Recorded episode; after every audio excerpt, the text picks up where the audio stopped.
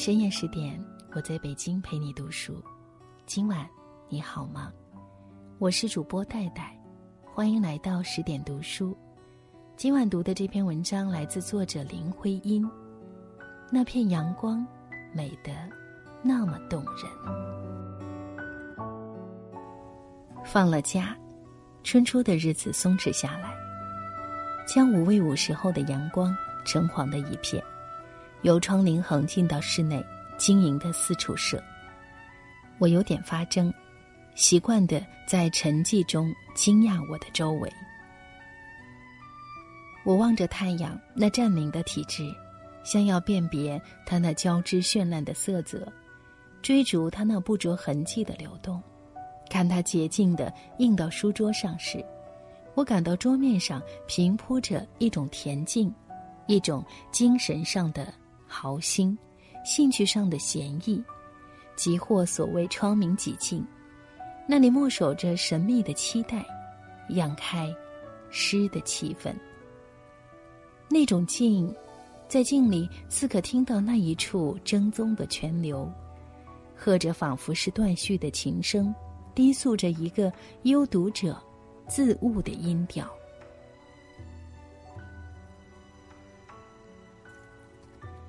看到这同一片阳光射到地上时，我感到地面上花影浮动，暗香吹拂左右，人随着晌午的光挨花气在变换，那种动柔谐婉转，有如无声音乐，令人悠然轻快，不自觉的脱落伤愁。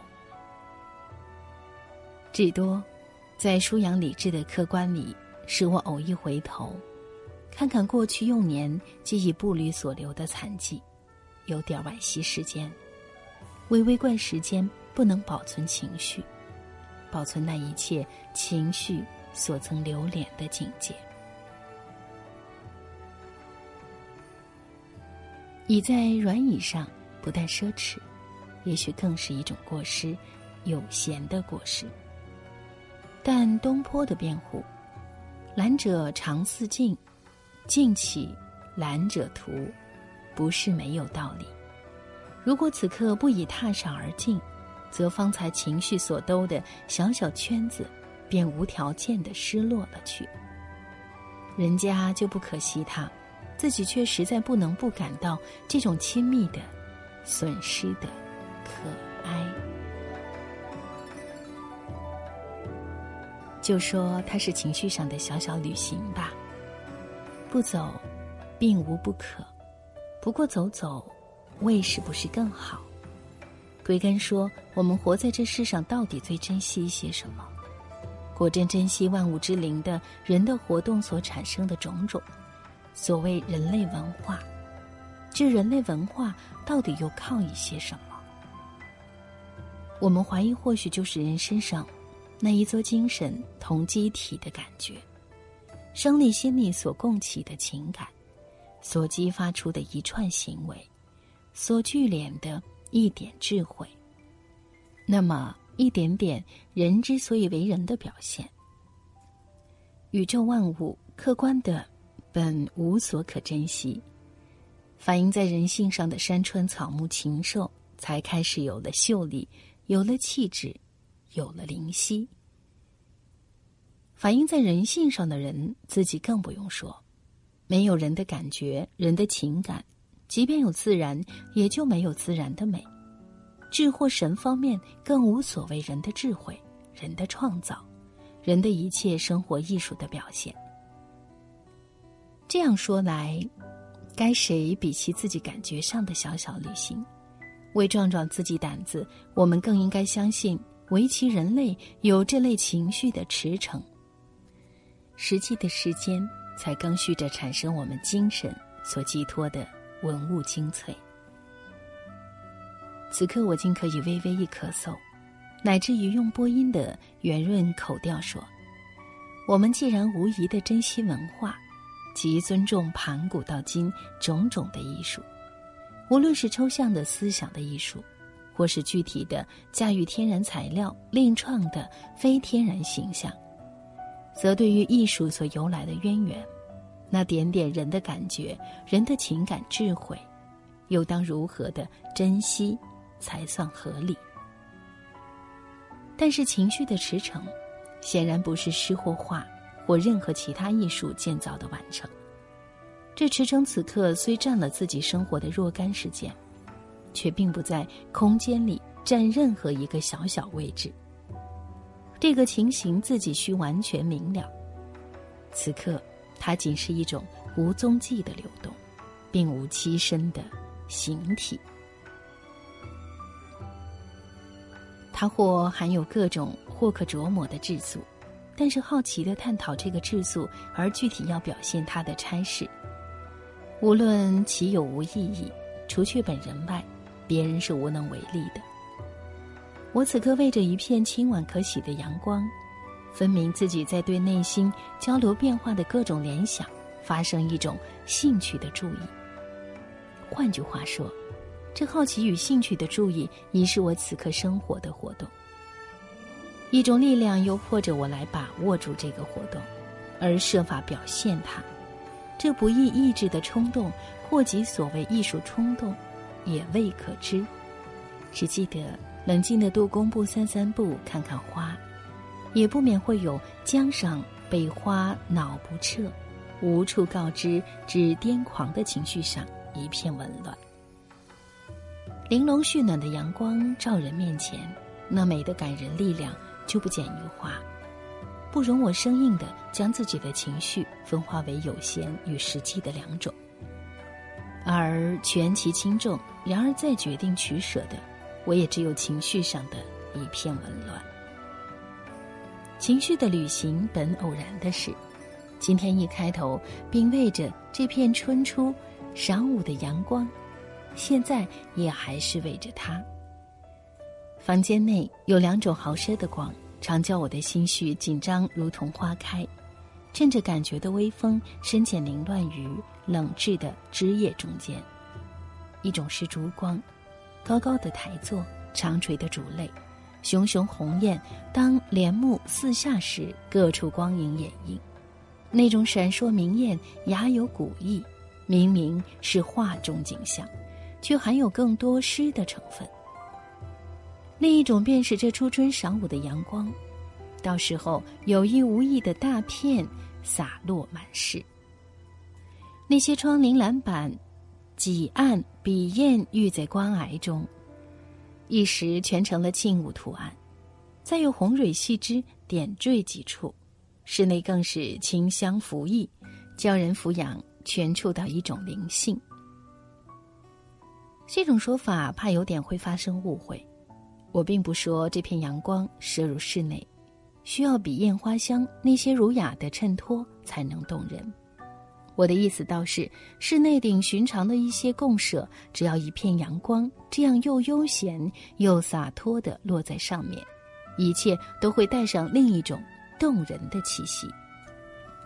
这里要说到我最初认识的一片阳光，那年我六岁，记得是刚刚出了水珠以后，水珠即寻常水洞，不过我家乡的话叫它做水珠。当时我很喜欢那美丽的名字。忘却它是一种病，因而也觉得一种神秘的骄傲。只要人过我窗口问问出水珠吗，我就感到一种荣耀。那个感觉至今还印在脑子里。也为这个缘故，我还记得病中奢侈的愉悦心境。虽然同其他多次的害病一样，那次我仍然是孤独的被囚禁在一间房屋里休养的。那是我们老宅子里最后的一间房子。白粉墙围着小小院子，北面一排三间，当中夹着一个开敞的厅堂。我并在东头娘的卧室里，西头是婶婶的住房。娘同婶永远要在祖母的前院里行使他们女人们的职务的。于是我尝试这三间房屋唯一留守的主人，在那三间屋子里病着，那经验是难堪的，时间过得特别慢。尤其是在日中毫无睡意的时候，起初我仅集中我的听觉在各种似脚步又不似脚步的上面，猜想着、等候着，希望有人来。间或听听隔墙各种琐碎的声音，由墙基底下传达出来，又消敛了去。过一会儿我就不耐烦了，不记得是怎样的，我就捏着鞋，挨着木床，走到房门边。房门向着厅堂斜斜地开着一扇，我便扶着门框，好奇地向外探访。那时大概刚是午后两点钟光景，一张刚开过饭的八仙桌异常寂寞地立在当中，桌下一片由厅口处射进来的阳光，谢谢融融地倒在那里。一个绝对敲寂的周围，伴着这一片无声的金色的晶莹，不知为什么，忽使我六岁孩子的心里起了一次极不平常的震荡。那里并没有几案花香、美术的布置，只是一张寻常的八仙桌。如果我的记忆没有错，那上面在不多时间以前是刚陈列过咸鱼、酱菜一类极寻常简朴的午餐的。小孩子的心却呆了，或许两只眼睛倒张大一点，四处的张望，似乎在寻觅一个问题的答案：为什么那片阳光？美得那样动人。我记得我爬到房内窗前的桌子上坐着，有意无意的望望窗外，院里粉墙疏影同室内那片金色和煦决然不同趣味。顺便我翻开手边娘梳妆用的旧式镜箱，又上下摇动那小牌状抽屉，同那刻成花篮形小铜坠子。不时听雀跃过枝清脆的鸟语，心里却仍为那片阳光引着一片模糊的疑问。时间经过二十多年，直到今天，又是这样的一泻阳光，一片不可琢磨、不可思议流动的而又恬静的瑰宝，我才明白，我那问题是永远没有答案的。事实仅是如此。一张孤独的桌，一角寂寞的厅堂，一只灵巧的镜香，或窗外断续的鸟语和水珠，那美丽小孩子的病名，便凑巧永远同初春近晨的阳光，整整复斜斜的，成了我回忆中极自然的联想。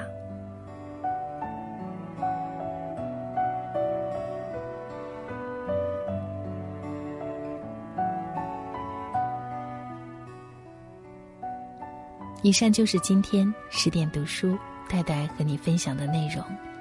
每天在你熟悉的电波当中带你朗读，也希望我的声音能够伴你入眠。祝你晚安。更多美文，请关注公众号“十点读书”。下次再见。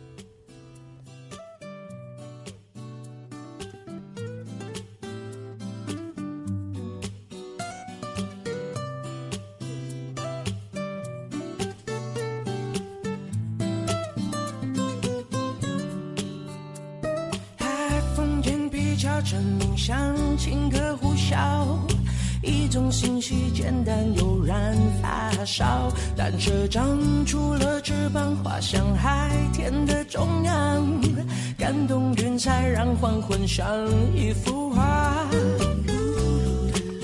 你指着闭双眼，忘了这世界本来让人沉醉。